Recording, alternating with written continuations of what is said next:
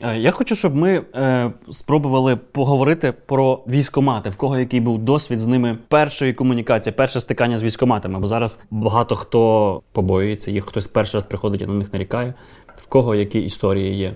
А хто з вас отримав повістку? Я в 15-му році. Ти отримав повістку? Мінус, ні. Ти отримав повістку? Я регулярно отримую повістки. Е, крайню, я навіть не буду казати останню, крайню. Вона я отримав. воєнна Молодець. Я отримав 4 дні тому від е, Києво-Святошинського військкомату. То ти, ти можеш ухилянт? Да, і Якщо база буде база ухилянтів, не виключено, що я там буду. Тебе можуть затримати навіть і покарати за ухиляння. Е, і може бути, першу я отримав е, навесні, другу я отримав під час перебування на БРці на сході вже безпосередньо. Причому кожен раз я надаю їм якісь документи. І третя прийшла за моєю адресою прописки з'явитися на облік е, буквально нещодавно. І знаєш, що найтупіше, я прям поїхав розбиратися, ставати на облік, і у них приходиш, у них зачинено, ти дзвониш такий домофон. І я кажу: я приїхав ставати на облік, і вони кажуть, сьогодні не можна. Облік вівторок, четвер з 9 по 1 годину. Угу. Тому моя комунікація з військкоматом складна. Але твій досвід він чудово нам ілюструє той факт, що база даних в військоматах оновлюється в середньому раз в три місяці.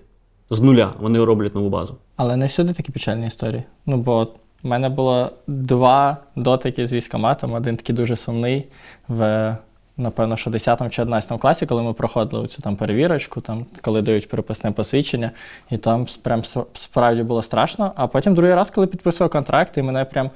Два рази проганяли по всім лікарям, мене не хотіли пускати морську піхоту просто через те, що в мене неправильний привкус. І вони прям такі, типу, Привкус чого? ну, типу, Вибач, от, е, щас, е, зараз, зараз Не душ- привкус, Ні, а перепрошую. присмак. Зараз ти будеш Присмак. жертвою. Наступні півгодини ми говоримо про те слово. Минулого разу я допустив, сказав замість Авгієві Авдієві, і цей коршун просто е. Замість, Авдієві, замість, а, не, а, не, Авдієві. замість, чекай, зараз. Не замість Авдієві Авдієві, а замість Авгієві Авдієві. На це раз я Авгієві сказав, я підготувався на це раз.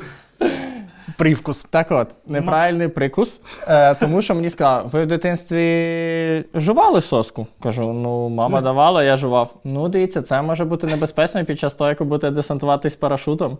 І я такий, ви серйозно мені можете відмовити, типу, щоб мене не взяли в морську піхоту? Кажу, ну да. І мене так двічі проганяли, типу, такі кажу, ну дивіться, вам треба буде брекети ставити, щелепу вирівнювати, бо в морську піхоту треба краще з кращих. І мене так перевіряли там в лютому, ні, в січні 21-го року. І я прям два місяці чекав, щоб пройти всі ці кола. Типу, вони кажуть, ну ви ж розумієте, ми забезпечуємо себе і нашу державу, бо в нашу армію треба тільки найздоровіші люди.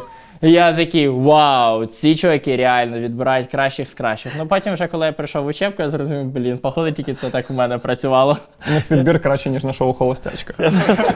Я просто собі уявив, коли Гліб приходить в військкомат, і, і чувак з військкомату такий. Неправильний привкус. А ти такий не привкус, а присмак. Я, Такий, коротше, «М, ти солененький. Морс- Ідеш морську піхоту. Такий відчуваю в тобі запах моря. В мене була е, історія, коли мені прийшла повістка. Ну, все, все нормально, приходжу з речами, все добре, все як має бути. Мене садять е, в машину, ми їдемо в Десну, і в Десні мені кажуть, е, речі, не мені кажуть, кажуть воєнкому, на мене показуючи, він непридатний. І воєнком сенсі непридатний. Нормальний, дивіться, нормальний мужик. Я, я розумію, що я стою, і цей каже, що ненормальний мужик, він нам не підходить, а, цей, а воєнком каже, а нормальний, дивися, і я тільки зуби не показував. Але і, в, і в результаті мене завернули, і мене на цьому бобіку відвезли назад. В Київ завернули Напевно, назад. ніякого було їхати з водієм Бобіка, сидіти поряд всю дорогу з Десни. І, і, цей, і цей водій такий бракований. У нас возврат. І все, я ще тиждень потім чи якийсь час сидів е, в Києві, поки не зібрали е, достатню кількість бракованих, яких відправили вже не в Десну, а в Рівне на полігон. Е, Це насправді оце перен- перенесення строків і обман твоїх очікувань розповсюджена штука в військкоматах, тому що коли я призивався по повістці, вибачте, історія про строкову службу. В мене їх вагон, до речі. Хочете Давай більше, діду насипай. хочете більше історій про строкову службу, купуйте мої мемуару е, про строкову службу. Е, Просто я комунікував з військоматом тільки на строковій службі, коли була мобілізація, я вже просто побіг, схопив якісь автомати, все. Е, і коротше, мені сказали, що от в цю дату вже все, ти йдеш в армію, будеш служити срочкою. А потім сказали, ні, навірно, через два тижні приїжджай. І мені ще нормально, але зі мною був пацан, якого всім селом проважали. знаєте, ці моменти, коли якісь гроші збирають, коли людина йде в військо, коли там е, просто шалаш накривають на село. Да, і уяви, його так провели зі сльозами, і він ще два тижні ходить по селу. І всі такі, Андрюха, чого по бабкам? Може, може вернеш назад? Оце було неприємно. Це була про мене історія. Мене викликали в військкомат, це десь рік 15-й. Мені кажуть, приїжджай завтра. Я такий завтра не можу, у мене прямий ефір. Все, давайте післязавтра. Пишу в Фейсбуці героїчне завтра. Я йду в військкомат. І всі такі, Андрюха. Підтримуємо оборонити неньку Україну. Я приїжджаю в військкомат. Я в Канові просто прописаний, і військкомат у мене там, там всіх знаю, взагалі завалююсь. Там сидить такий тіп в піджаку. І такий повертається каже, що вже за піджаков взялись. А він мужику сидить. Я не знав, що це означає. Це, е, Ні, він жаліється, він просто, просто піджаков, блін, взяли. Ні, ну просто піджаками я не знав. Е, Потім я дізнався, що піджаками називають е, цих офіцерів запасу людей після військової кафедри. А ти це А я думав, це називають так цивільних, які прийшли в армію. Ні-ні-ні, це Ні-ні-ні, офіцери це запасу. офіцери запасу. Причому це не просто піджак, це зневажливо має Да. звучати від людей, які е, були на строчці або воювали, типу, о, піджаки. Ну, типу, піджак. А ви не застали в військкоматах таку штуку, як е, покупців? Коли тебе е, забирають служити, є така штука, як покупці. Ти сидиш в приміщенні з іншими рабами. е, І приїздять коротше, суда з різними родами військ, е, і покупці забирають вас. І я думав, що їх відбирають, типу, вас строїть, да, типу, о, цей достатньо працьовитий, і зуби в нього гарні. Подивись, які в нього ноги. І цей А такий, який його прикус? Да-да-да. А він з дитиною ще каже: заберіть мою дитину. Ну, от, е, погана алюзія на работоргівлю. Але коротше приїздять покупці і розбирають. Типу, ну, ніби, ніби є якийсь капелюх, який надівають і такі в піхоту. Грифіндор. Да, і Мене все колись інше. брали на такі шоу. У мене, мене була просто історія такі, от нас за тиждень до виходу в сектор такий. Викликає мене наш е, замкомандира батальйону по МПЗ, каже: Ну, ти їдеш до себе в Полтаву, військомат, каже, треба за два тижні знайти 10 контрактників. Бо нам виходить в сектор, я ж такий, «Пф, 10 контрактників за два тижні, це ж так легко. Я приїжджаю ну, в Полтаву, приходжу в військкомат, кажу, я тут у вас буду працювати, я з такого-то підрозділу. А, ти був покупателем. Да, да, да. Тобто я приїжджав на цей невільничий ринок, тобто майже в Крим, як ото там е, в козацькі часи. О, дивився на привкус, вже знав, ну тобто, що треба для морської піхоти. Такі, так, а ну відкрив, зубки показав, брекети стояли, подивився на щелепи. І я такий підходжу, і на мене ну так дивилися там люди, яких там мобілізовували, і я, типу, приходив до них, ну як такий шугар деді, пропонував їм контракт. Ще й типу, в морській піхоті, такі пацани, ну, типа, бешені гроші, там, соцпакет, все, повага, краса. І вони так на мене дивились, типу, вони так. Навіть туди не дивись, ми тебе вже забрали до себе. Вони такі, все, ти мобілізований. Вони такі там потім підходять, такі, а реально можна на контракт піти? Типа до вас, і ви мене заберете, мене там не заберуть в Десну чи ще кудись. Кажу, да, реально можна, типа, підійдеш, я тобі дам відношення. І все. Я прям бачив, коли я ну, там, е, давав пацикам відношення, і до них підходили їхні офіцери, які вже їх забрали. Ти туди не підеш. І це було приблизно як ця реклама в е, мультиплексі. Додивишся в поліції. Я прям бачу, як він моє відношення. Я такий, да, там ну, типа, все як на базарі. Ти, Все. ж- ти ж барижив морської піхоти. Да, ти, типа, да, да, да. приходив, приходив до цих мобілізованих, так. Такий відкриває, відкриває кітель, такий, хочеш? Ні, він, він з ракушкою такий, послухай море. Хочеш трошки Пробнічок морської морської піхоти? Але спочатку дай я поміряю розмір твого черепа. В Полтаві ж є 179-й навчально об'єднаний центр військ зв'язку. Зв'язку, да, Дуже да. класно. І я там проходив саме учебку.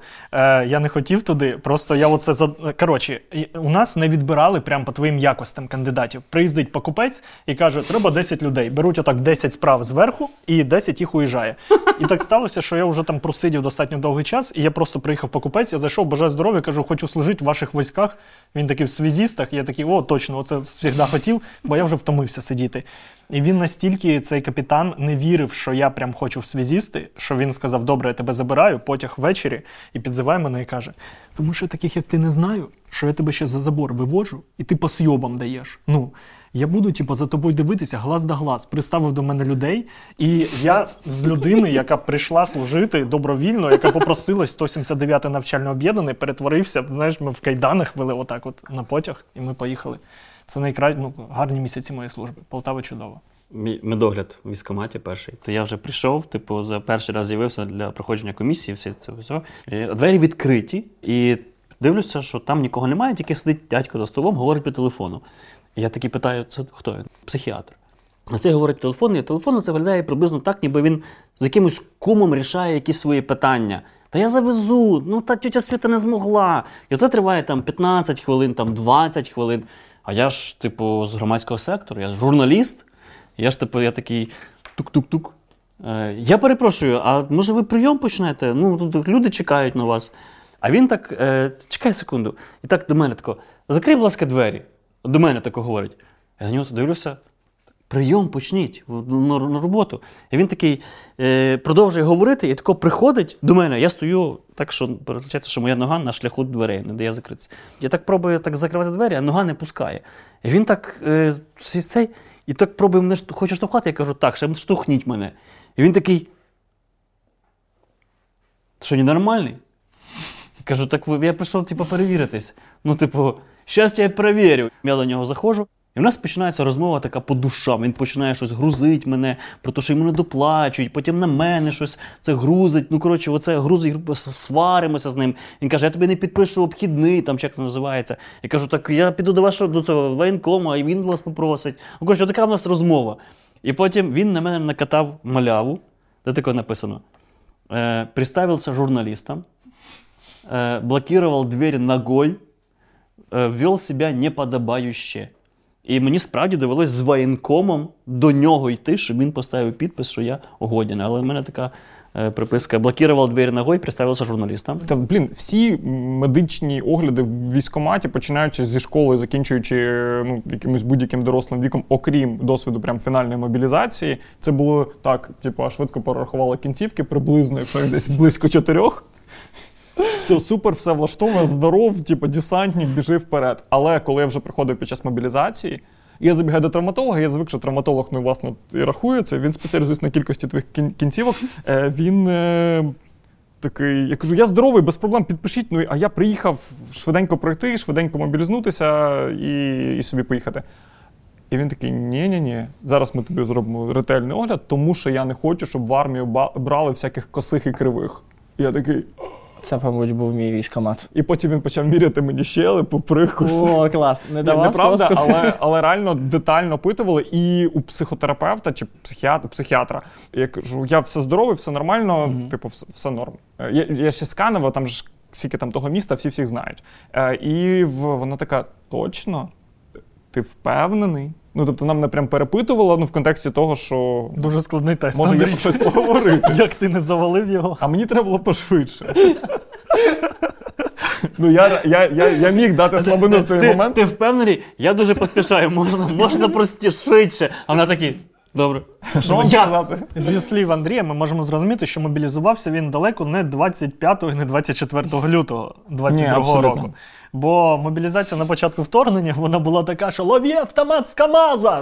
Спіймав тебе є автомат. Це знаєш, як наречена кидає оцей е, букет, хто спіймає, той наступний одружиться. Так само кидають автомат з КАМАЗа, хто спіймав, той Ну, служить Але бач, по факту зразу перевіряли, чи в людини кого працює. вдарило. Та та чи в людини працює два ока, чи працює дрібна моторика. Ну тобто, якщо вона побачила летючий автомат, ще й спіймала його, то Це що і є все. спрощений тест. Я Да, трошки, це я трошки спрощений в тест. гротеск зводжу це, але приблизно так. Ну я, наприклад, не проходив жодної медкомісії за час моєї служби. Я е, мобілізувався, не контактував з військкоматом взагалі, бо такі часи були.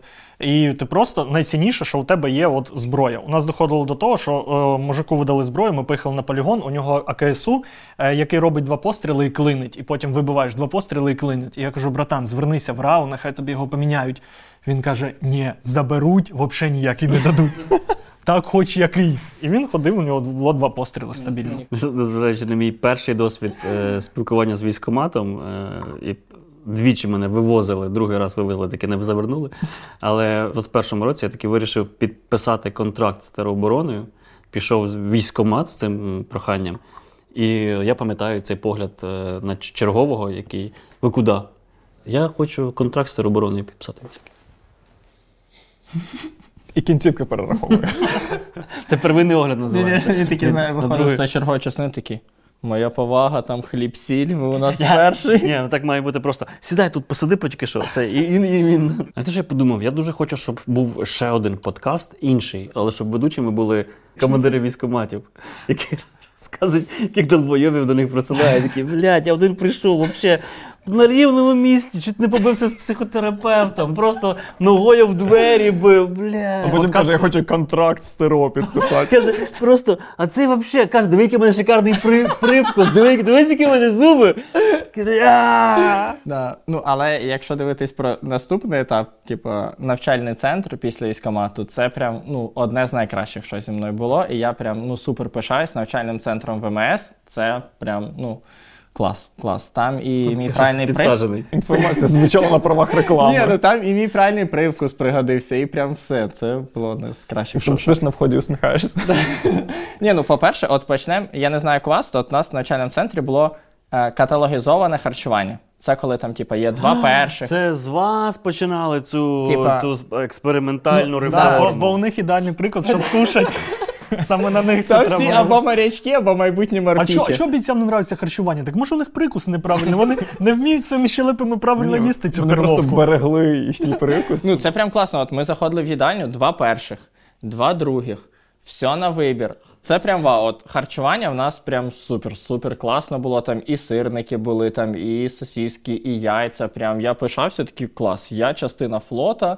Флот в Україні не дуже, але навчальні центри прям вау. Але годують. Да, але годують отвально. Це прям було супер класно, коли я бачу такі такс.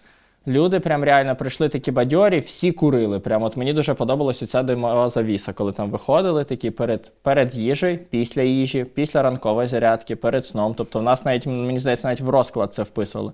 Нас супер класно вчили, тому що там, коли ми приходили, то нас прям ганяли на цих полігонах, ми викопували окопи, потім по ним бігали. Нас у 2021 році там вчили, типу, штурмувати окопи. Типу, це прям щось, ну прям супер неймовірно. Ми їх спочатку виривали, оформлювали, потім їх і штурмували. Замкнений цикл просто. Да, і я прям такий клас. Там не знаю, всякі смуги бігали, обкатки танків були. Ну це прям прям класно було. Тебе було багато фоточок крутих з цих всіх штук. Да, да, і з димовухами, і з усім. Я прям прям супер І мені прям дуже класно. Мені подобалось, що я людям, типу, відкривав е, про те, яка може бути служба війську. Ну тому що очевидно було там супер багато стереотипів. А коли я там не знаю, публікую фотки про те, як нас вчать на е, цій такій альпіністичній стіні залазити, типу, там на гору, чи штурмувати вікна, чи ми там вилітаємо з третього поверха, залітаємо в перший поверх і вчимо штурмовий альпінізм. І всі такі, типу.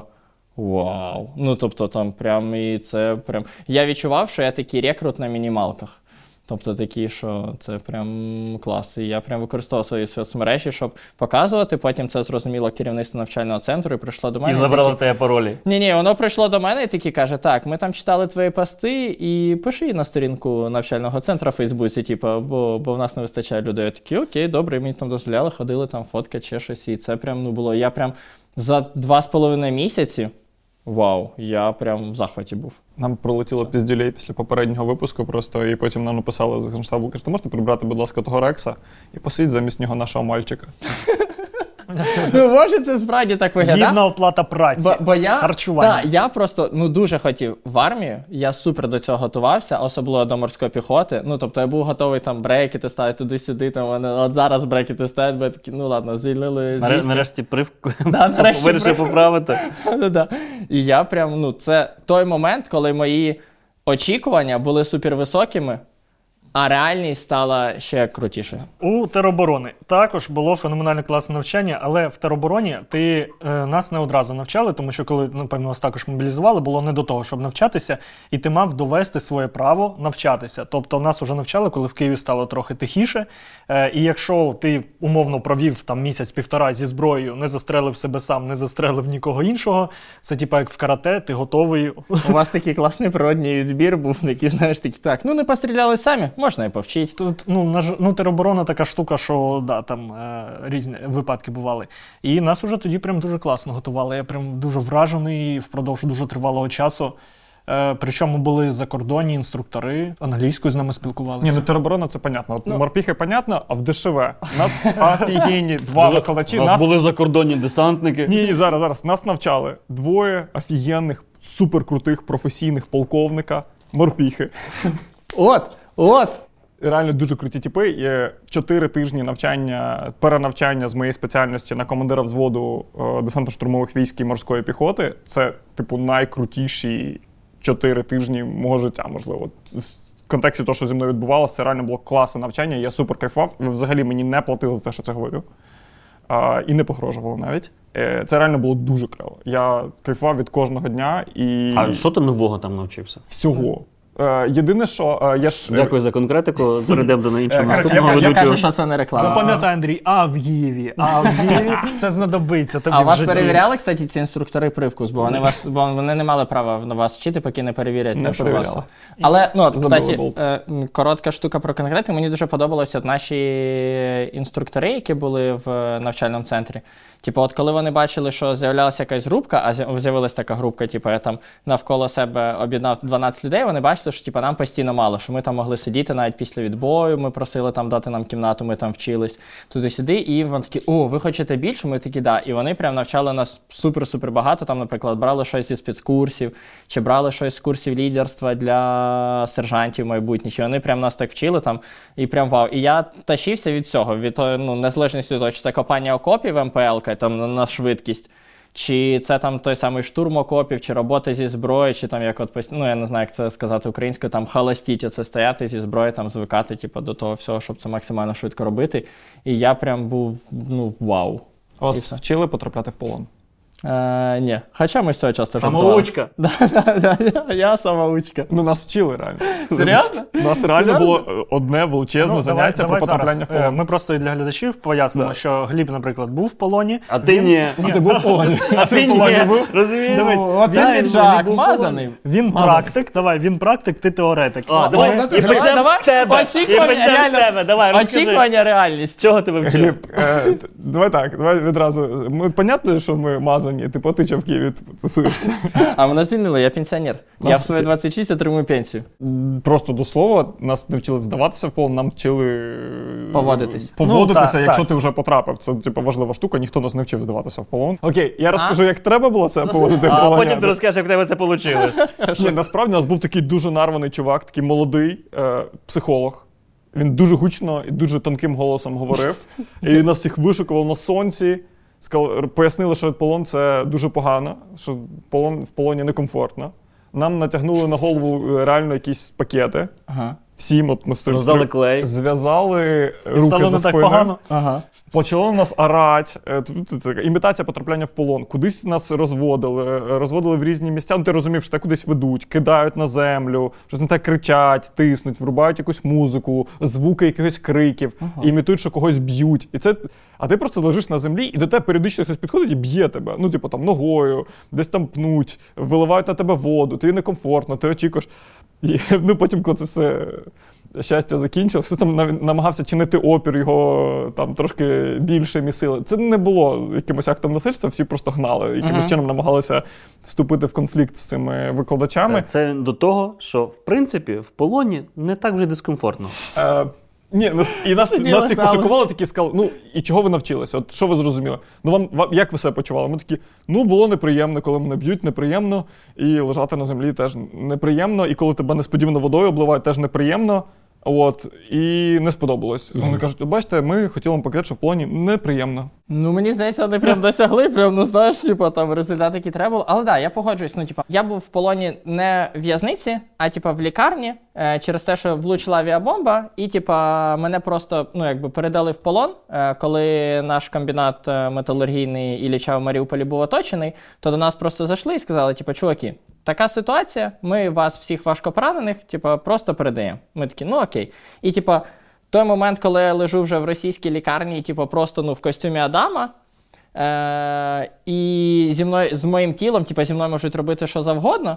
Типу, і не маю цього мінімального відчуття безпеки. І до того там, типу, я стояв ну, умовно в броні, в касці з автоматом, далі літали сушки, да, гасила арта, але було якесь відчуття типу, безпеки. То, типу, мені здається, це найбільше те, що ну, принаймні там для мене було та болючим в полоні, типу, це відсутність базового відчуття типу, безпеки. Зі мною буквально можуть прийти, зробити що завгодно, з урахуванням типу, розібраності мого, ну, мо- мого тіла, типу, там, я майже нічого не відчував нижче пояса, типу, там нічого не бачив, зломана щелепа, куча типу, всяких інших поранень. А скільки ти часу пробув в полоні?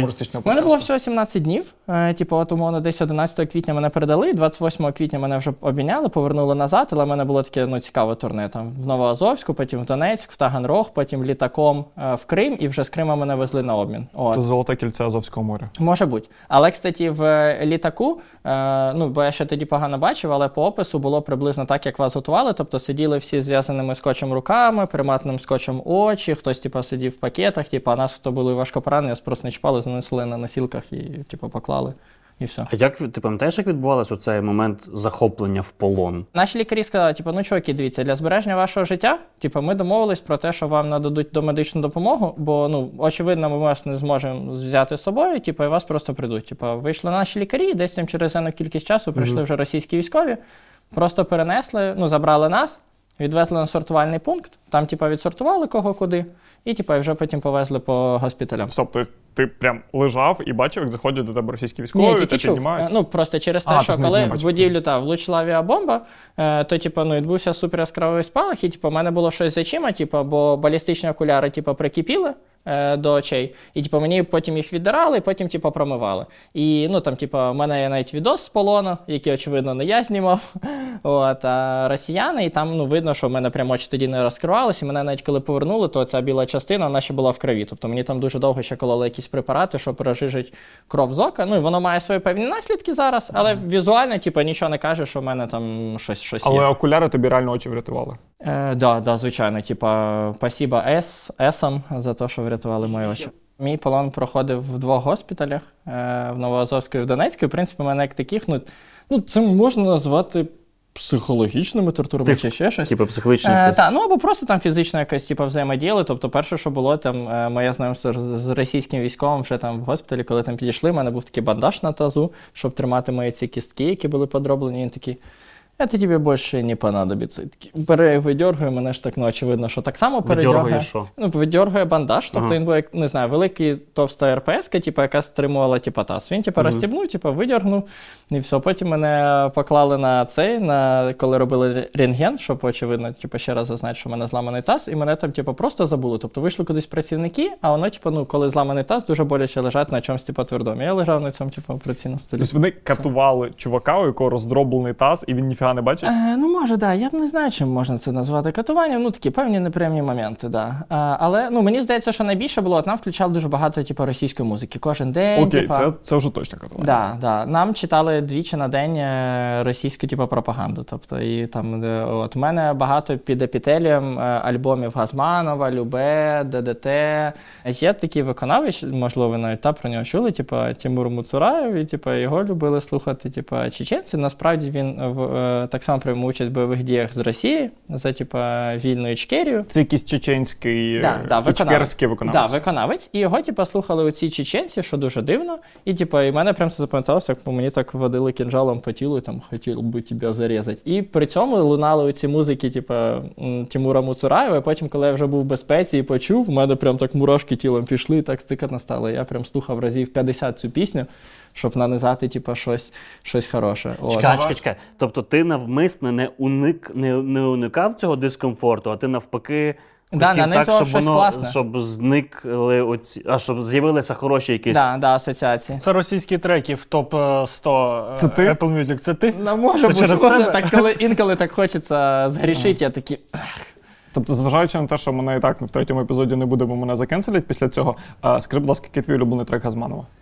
Оцей. Можемо таке співати? Росія! Росія! в этом слові огонь і сила. І я прям, прям... Вибач, мощ і сила. А, мо... От зараз мені дивно. От зараз. Да, да, і я, воно прям, ну, от ці Ніхто ж так пісні не палився. Зі старих мінтов чи ще щось, оце, що ми з тобою разом наспівалися. Не, не отак, а отак. І А? прямо це все, прям, ну, ми- я, ми прям нам постійно от просто приносять і типу, і це там чують всі відкриті палати. Очевидно, що ті, хто були в більш товарному вигляді, то їм ну, так, не так типу, щастило, як мені. Як би це не звучало, мій суперпечальний стан е, мені там трохи допомагав. Це не завжди допомагало там, з точки зору харчування, але я вдячний там, тим хлопцям, які були в палаті, які могли пересуватись, і там якось інколи дробити мені їжу і типу, якось годувати. О, тому Ти не міг жувати. Тебе інші так. полонені. Е, да, або ну, молодший медичний персонал. Просто інколи молодший медичний персонал відмовлявся, типу, і тому брали е, типу, типи і просто допомагали. Бо я ж нічого не бачив, типу, так, типу, на дотик, плюс мені важко було жувати, бо нижня щелепа була в хлам розбита, плюс зуби були розбиті. І я так швидше. Я так, і отак. Як ти зараз е, сприймаєш російську музику, коли ти десь заходиш і чуєш? Та мені її? я російською мовою боюсь. Ну, типа, я коли чую російську мову, для мене це тупа небезпека. Я такий, типу, в мене прямо аж тіло мобілізується. Я досі це прям відчуваю. Це мені здається вже ніколи не пройде. Ну, типа, рік вже минув, як мене повернули додому, у мене досі це відчуття є. Тобто, я там, коли в закладах це чую, чи по вулиці, я такий, типу. Небезпека поруч. Мгм. І все. Ну так само і з російським музлом. Тобто, якщо російську музику я ще можу якось обшучувати, то типу російську мову для мене типу, взагалі, типу, щось, щось таке, те, що мене прям ну супер мобілізує. Це навіть те, до чого типу, не можна підготуватись. Бо ми коли сиділи, ну типу, очевидно, що типу, полон, ну я зокрема, це те, що я найбільше боявся. Типу, там краще вже загинути десь в епічній битві, ну умовно, типу, бо я прям. Ну ні, і прям, ну, принаймні в мене, там, в деяких моїх друзів, у нас там був прям план. Якщо там поранення десь в епічній битві буде, типу, загроза, ну краще вже там воно. Я для себе так само типу, Забрати в себе життя, типу, самостійно, ніж типу, потрапляти. Але потім, коли це типу, безвихідь і мене просто передають, е, то я такий, ну окей, це наказ. Типу, я це сприймав як наказ, типу, просто вивезти, витерпіти і все. І вернутися додому. От а де ця межа, в який момент можна починати жартувати з суперчорнушних речей? Тому що, наприклад, там про е, супер трешові поранення і так далі. Ну, умовно, в тебе на очах у когось відриває ногу. Да. І Ну, через типу, скільки днів ти починаєш про це жартувати? Та буквально зразу. Ну, Да, так це а суперзахисна бо ви вас реакція, про це дом- насправді. Ну, бо, бо про це домовлено. Ну, типу, я умовно дозволив своїм колегам навіть на роботі, типу, можете жартувати з того, що я пірат чи ще щось. У нас двоє таких одноглазих працює, типу, і В, те- в нормально. тебе два ока, нам треба просто людям пояснити, тим, хто не в курсі. Зараз Гліб, коли дивиться на нас, він не бачить камер. Так? Да, але при цьому дві- дві ж тому, що от є люди, які вивозять. То ти повернувся, ти дофіга був, і ти можеш жартувати, говорити. Я би впевнений, що якби зі мною сталося відсотків 5 того, що ти описуєш, я би, типу, так би зараз сидів, як в попередньому, як в першому епізоді. І ще важливий момент, який ми з тобою обговорювали. Е, Ти можеш прямо зараз на практиці розвінчати оцей спір, який існує між військовими всіх поколінь, чи застібати каску чи ні. Тому що Ну да. частина каже, що не можна застібати, бо, типа, якщо куля попаде в каску, воно просто Зламає знесе каску, шию. і. Шию зламаєш, а да. застібнеш, Да. зламаєш шию. І Ну, насправді, типа, нас реально дрючили, і це може зараз звучати супер смішно і супер парадоксально. Типа, викликає мене по радіостанції командир зводу. Це зараз на цій Ні, повномасштабній. да, да, це в Маріуполі, типа, в оточно Маріку, десь е, друга половина березня викликає. Типа, так, все, Стрижко каже, що ти бачиш? І дає мені монокль. І я дивлюсь на позиції наші, тобто ми трошки від них відійшли, і я бачу своїх матросів зі свого відділення. А ти командир відділення? Да, я командир відділення і кажу, що ти бачиш? Кажу, ну бачу, типу, своїх бійців. Кажу, добре, давай дивись краще. І типу, в них розстебнуті фастекси на, на цих. І що розстебнуті Я Кажу, ну вони укріпляють типу, позиції, можливо, їм було жарко. Він такий дістає з кишені заготований скотч, каже: тримай, перематуй каски скотчем через добу. Типа відчепити. І ми реально це типа, ну дуже смішно. Я підходжу до типів, кажу, типи, наказ командира взводу, типа, задля того, щоб привчити застібати фастекси. Ми прям застібнули фастекси, і типам примотав скотчем, вони ходили з обмотаним скотчем, але це була його, був його спосіб турботи. І в принципі це супер важливо. Ну тобто я теж прихильник того, що фастекс має бути завжди застібнутий. принципово якого кольору був скотч, якщо це в Маріуполі? Е, Скотч, кстати, да, був синій. Був синій. ми- ми були- Морська піхота! Важка робота. Е, і ми, типа, постійно були перемотані скотчем. Ну, два дні ходили чувачки так з перемотаним скотчем, і це привчило всіх застібати А як фастекси. спали? З- В касках? Да, так ми і не знімали ні броню, ні розвивались. Тобто, А, ну, блін, це ж ми це ми забуваємо. ну, да. типа, супер рідко там ну, розвивались, коли вже прям ноги чва- чвакали. І це дуже важливо, тому що коли там поруч, наприклад, щось прилітало. От на мене так друга якраз е, поранила, типу, е, прилетіло поруч, його ударне хвилі віднесло, в нього відлетіла каска, якраз типу, черкануло голову. Так само, типу, і зі мною. Тобто, якби в мене був розтягнутий фастекс, бо типу, влучила авіабомба, я злетів з третього на перший поверх, і мене привалило цим всім камінням і плітою.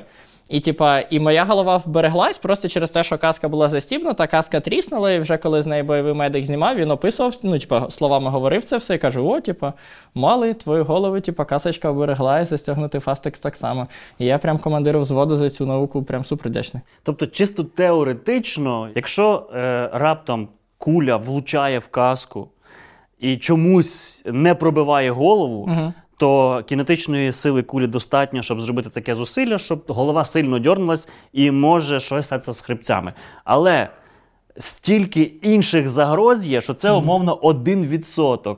Ти хочеш врятуватися від цього якогось 0,000%, але все інше з розстібнутою каскою це тобто твоя смерть. Да. Ну я такі випадки, як ти ніколи не чув. Я Тобто теж, було це таке, чи- що по касаті не проходило. Типа, або, на жаль, типа, це снайпер прошивав наскрізь. Типа, і там вже типа не суть. Важливо, типа, чи Короче, це... можемо от, от, значить, з цієї розмови зробити 100% заяву спільну про те, що застібнута каска.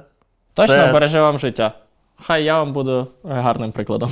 Мене типи в учебці, вони такі казали, що треба обов'язково застібати, треба обов'язково застібати. Я хотів почути аргумент, і вони сказали, ну як, ну будеш бігти через куші, загубиш. Ну, це, це, теж- правильно, точно. так. Це І то- реально а- вона злітає дуже легко, і ти навіть не помічаєш, коли Ну, біжиш та, на. Або, наприклад, на броні ти їдеш і в тебе розтягнутий, ти, ну, бетер, умовно, наїжджає на якусь яму, каска улетіла, все. Такі хлопці, зупиніться, треба. Ага, і колона, типу, зупиняється. Тому це прям да. Е, У нас, коли я вчився в Десні, у нас були курси, які е, литовці робили. Це щодо покаранів, то скотч Ага. примотували. У нас була ну, заборона з самого початку користуватись телефонами під час е, ну, навчання. І один чувак е, під час оце, якогось інструктажу перед черговими тестами він витягнув телефон, щось там читав. І інструктор видав йому бетонний блок, от десь такого розміру, ну такий, як будую, знаєш, ну, з Мгм. пінобетону. Дав йому маркер, е, попросив намалювати на бетонному блоці екран, кнопочки. Перепрошую, литовський інструктор. Литовські інструктори. Литва належить до Радянського Союзу. І в нього був підсумок. Від чого це був підсумок? По-моєму, від е, ПКМного короба. Мгм. І він так якраз засунув туди бетонний блок цей. І він в нього один день він з ним бігав. Ми всі бігали, віджимали, ще щось робили. А він це все робив те саме, тільки з бетонним блоком збоку в формі телефона. І він іноді його просив: подивись, яка година. І мав говорити, яка година. Е, Ось литовський підхід це прям срочка. Я тобі безліч таких покарань назву, наприклад, ну, жахливих, типа по-різному. Там, коли, е, якщо, не дай Бог, хтось побачив, що у тебе руки в кишенях, то Пісок, мило. Пісок, мило або хліб. Хліб огидно, пісок боляче, Так, мило стоп, стоп, стоп. неприятно. Що ви робили з Розкажи піском милом і хлібом? піджака, оцей офіцер, він, ну, він же ж не розуміє оці наші Ну, такі Андрюша, звичайні класичні. Поки ти от, це от кофійок свій пив за 100 тисяч в місяць, щоб е, відкосити від строчки, пацани нормальні на строчки вже руки в карманчик хоп, офіцер помітив. Ке- ке- Кепочку на затилочок. Не дай Боже, кепочка на затилочок, це е, і ти Що токсичніше, слова Андрюша чи кофійок? кавуся. Ти, е, ти насипаєш пісок в кишені, і кишені зашиваються. Угу. І е, прикол в тому, що ти бігаєш, ти пітнієш, і воно починає промокати, і маленькі піщинки проникають крізь мембрани твоєї кишені, вони натирають тобі ногу, і ти впродовж тривалого часу так маєш ходити. Е, ну, є, є, є пісок, є ну, різновиди. Пісок, мило і, власне, і смола хліба. розпечена, якщо це Кислота. Але це абсолютно Совєтський Союз, це якісь ну, дивні. Так. Чекайте, друзі, дивіться. Я, е, я розумію, що оце, типу, напевно, ну, для мене зараз оце виглядає як тортури. Але е, ну, з іншого боку, наприклад, скотч, наприклад, бетонний блок, коли ви на початку домовляєтесь, ми оце не робимо, а оце робимо так. Всім окей, всім окей. Потім процесі дії домовленості один каже: та мені поїбать. Або та мені поїбать. Розумієш? Ну, от як е, і цій людині, і іншим людям продемонструвати недопустимість цієї поведінки. Насипати йому піску. Це як, як конкурс пантоміми. Це як конкурс пантоміми. Але отут є дуже коротка фраза. Ну, певною мірою біль дисциплінує. Поки ви дивитесь наш подкаст, давайте одночасно скидати гроші на безпілотник Шарк для бригадної аеророзвідки легендарної 24-ї механізованої бригади імені короля Данила. Воїни продовжують героїчно захищати Донеччину. Треба їм допомогти виявляти та нищити ворога. Ціна комплексу з двох бортів та наземної станції 6,5 мільйонів гривень. Пам'ятайте, що малих донатів не буває. Посилання на банку під відео. Е, в тебе був корсар. Да, да, Український була- бронік. Да, в мене майже все було статутно, крім каски. Типа, а, каска так, яка? е, Каска була велмотовська. Ага. Типа, я тоді просто якраз купив, типа, ну і окуляри Еси, очевидно, типа. С це, це ІСС, так? Да, да, і СС. От, а так все. А корсари це тільки так застібаються? Типу, Ні, корсари це наші класичні, типу, ЗСУ. нового покоління чи старші? Е, я не знаю, які є ну, нового. тому що я застав ще корсари, корсари. Срокова служба. Ну, певно, що на якісь Дивись, нові... вони були зручні чи отвратительні? Ні, і- зручні. Зручні Це, ну, і з боковими плитами, з усім, типу, шикарно. це нові Можна було задів е, зменшити, зменшувати розмір Да, або збільшувати, да, да, да. і там воно такий, пластиковий хлястик ніби чіплялось, да, так? да, да, Це да. точно нові. Розка- Розказати Да, під запис це- історію ну, про вони- той Вони корсар. прям класні. От е, я, ну, ладно, хватить вже я, хвалить. я застав е, корсар, е, який він застібався, ніби пояс і собачий шерсть. Ти отак от просто маєш отак перематувати себе, грубо кажучи. Воно прям велетенське таке було. Розмір просто не був не підігнаний. Тому що вам видавали, як це часто є, вам видавали бронік для чергування. Так. Коротше, основна проблема була в тому, що ми стояли в цих е, броніках постійно, і ти, коли заступаєш патрулю, тобі попередній патрульний його віддає. І там був напашник, така балістична пластина на паху. І мінус в тому, що дуже часто. Патрульний вночі, будучи сонним чи ще щось, відходив е, справити нужду, так е, скажімо, і забував про нього. І цей напашник завжди так смердів. Просто було жах. Це жах, коли ти є ще одна підступна деталь. е, Напашник ззаді. Не на під, піджов. Да, це, е, Ця штука, на якій ти сидиш, і е, бувають ситуації, коли ти в останній момент згадуєш, що вона там є, і ти її типу, прибираєш. Бувало щось подібне? Е, Але я встигав. Що вс- з- встигав до чого? Встигав прибрати перед тим, як вона забруднилась. Як ти можеш її так носити, щоб е, не зняти із штанами? Ну ти просто зращуєшся. Я, я правильно розумію, що вона тебе була прив'язана до підсумків з евками отут. Ні, ні, е, Ой, спочатку, хлопці, спочатку дякую, що до напашника ніхто не докопався. Спасибо. Ні, просто реально спочатку я не знав, як правильно е, носити цю, цей поджопник. Я, я навіть не знаю, як він правильно називається, але це набагато цінніша річ, ніж карімат. Тобто ти рідко лежиш на каріматі і дуже часто постійно сидиш на цій штуці, яка рятує тебе від усього, що тільки можна. Найцінніша частина екіпу взагалі. Так от. Е, Я не знав, як його правильно і зручно носити, тому перші рази його просто пристібав десь тут в районі грудей, з розрахунку на те, що воно якось трошки опуститься вниз, і було якраз зручно, але все одно він десь там провтикувався. Тобто він десь там спускався, десь відстібався і так далі. І потім лише я додумався, що його можна вправляти в ці от е, лямки штанів на- над поясом. І тоді, по-перше, уникає прибирається ця проблема забути про нього і, Він злетів. і не опустити. А по-друге, він ніколи не злітає, ти просто там по довжині підтягуєш як зручно. Ну, да, у мене теж був класний, бо типу, от особливо, коли ми пам'ятаю, щось перші рази десь їздили, сиділи на броні, і я прям зрозумів, що о, походу з дітьми будемо прощатися, якщо буду так сидіти на броні. Тому я прям зрозумів, що це одна з найнеобхідніших штук взагалі там ну, в снарязі, типу, тому що.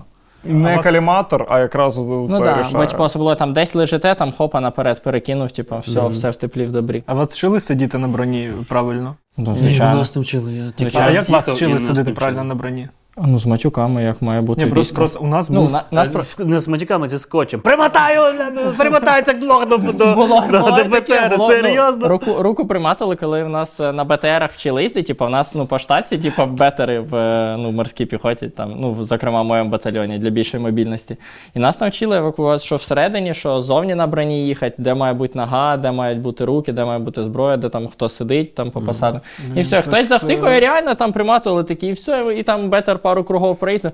Ну що, запомнил матросик, як на бетері їздить? І все, і ти Матросик? такі, да. ну ми ж матроси, ми ж на флоті. А якщо їздити на броні Спартану, що конструкцією не передбачено, і сідати попереду, там, де якраз іде тепле повітря від двигуна, ти їдеш, просто лупашить дощ, просто стіна води. Е, Ти там прикрив якоюсь клійоночкою плечі, встаєш сухесенький, теплесенький, в теплому висушеному взутті. І я не я намагався не зістрибувати зі Спартана, бо там грязюка, от, вся болото, а в мене на Спартані взуття і в ідеальному стані. І з танками так не працює. На жаль, там позаду дуже тепле місце, де моторний відсік, і там більш-менш тепленько. Але є труба вихлопна, і вона просто шалено валить. І у нас один чувак такий: ох, тут так тепло і трошки димок. Він був зелений, він блював всю дорогу. Ніхто з ним не мінявся. Ну, братан, ти обрав своє місце. Ти просто чадним газом дихаєш весь Я час. вихлопну трубу Спартана свої перші літні бірці спалив. Вони просто поплавились, там був захист для ніг, е, попереду якийсь металевий. Мені італійські на них друзі подарували. Е, вони, я просто сидів трошки позаду, якраз тепле повітря проходило, а оскільки захист для ніг був, то я не відчував цього теплого повітря, поки він не нагрівся. А захист для ніг нагрівся тоді, коли вже почали плавитися носки і так от обтікати некрасиво.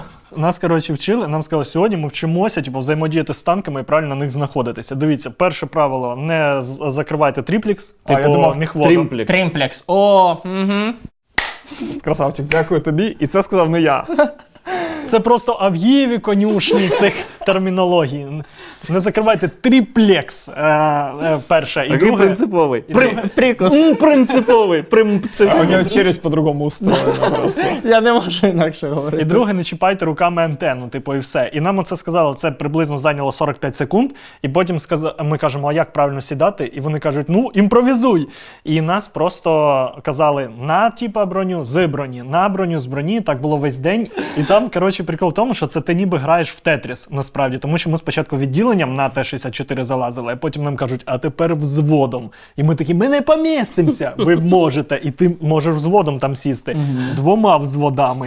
І це просто феноменально, як ти як маршрутці, отак, от і все. Е, Нас вчили, по-перше, як сідати на танк, нас вчили подалі триматися просто від танків. Стандартне правило. Типу, якщо ти дають, нам сказали, що якщо тобі дають танк, Тримай сьогодні педаль, педаль. Е, по-перше, це ти казала так, що з танком, звичайно, веселіше.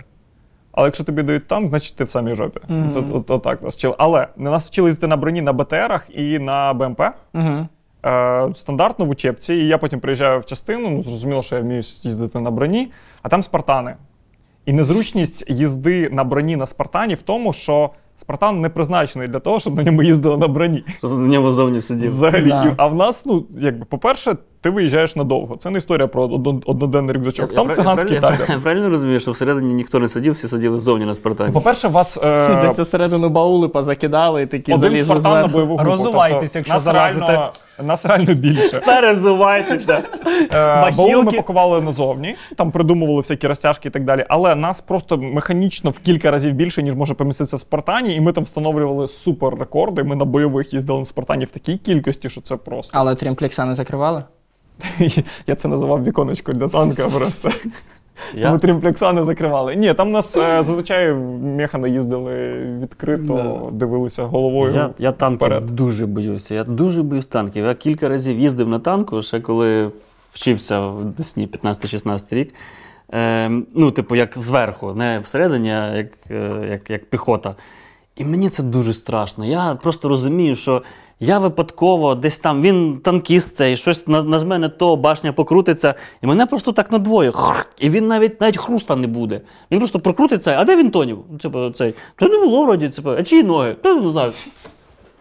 Мені коли дали танк, я такий думав, мені дали танк, що я буду з ним робити? А що значить дали танк? Ну, приданий е, окрема а, група. До підрозділу. Да, типу, посилений взвод, в тебе три, мене тоді було чотири бойові групи. Е, чи три, не пам'ятаю. Ну, коротше, типу, це дофіга людей, це типу, більше, ніж взвод. Плюс мені дали танк, плюс мені дали джавелінчиків, плюс мені дали два розрахунки АГС. І я такий думаю, ну окей, то все понятно, типу, то все просто люди з чимось маленьким, а тут танк. І що я, ну, я, що я буду робити з танком, що я буду робити з танком, це жесть страшно, а потім через там звикаєш до цієї думки, і потім такий, «Що, мені дали танк. В мене максимум це Мені м- мені дали автомат.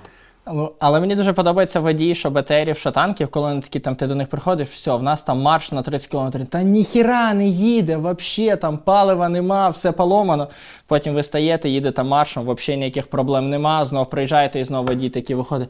Ні, ну це, звісно, жопа, пацани, так не можна жити. Давайте ремонтувати техніку, бо це прям просто. Тобто, це прям майстри своєї справи. і Я, я прям ними захоплююсь. Мій Це рекорд. Я одного вау. разу їздив на танку 8 годин безперервно.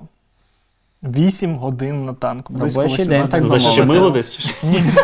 Ні, це, це е, Uber, е, Uber Black. Він просто застряв в люку, знаєш, Це ніби не міг вилізти для просто. мене, ну, це е, не знаю, е, ну коротше, не гірше, ніж в плацкарті, умовно, але е, в, плані ми виїжджали вночі. Е, Виходили, і нам, коротше, ми заблукали, ще виходить, і ми колоною блукали, і ти просто 8 годин, е, як активна броня на танку сидиш і чекаєш, що зараз прилетить.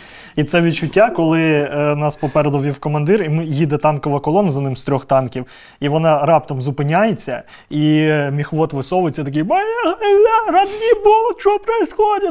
І- А чувак там виходить і такий. Не можу поняти, куди ми. І він просто стоїть, чекає, е, дорогу шукає вночі. Інтернету немає, відповідно, і так все відбувається.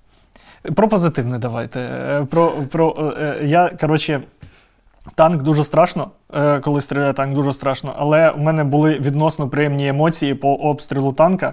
Е, Я був в координації в цей день аеророзвідки. Тобто, координація це коли ти не працюєш цей день, у тебе монітори, на тебе дають трансляцію, ти допомагаєш пілотам, підказуєш, е, з'єднуєш їх з артою, якщо треба. Умовно такий диспетчер сидиш.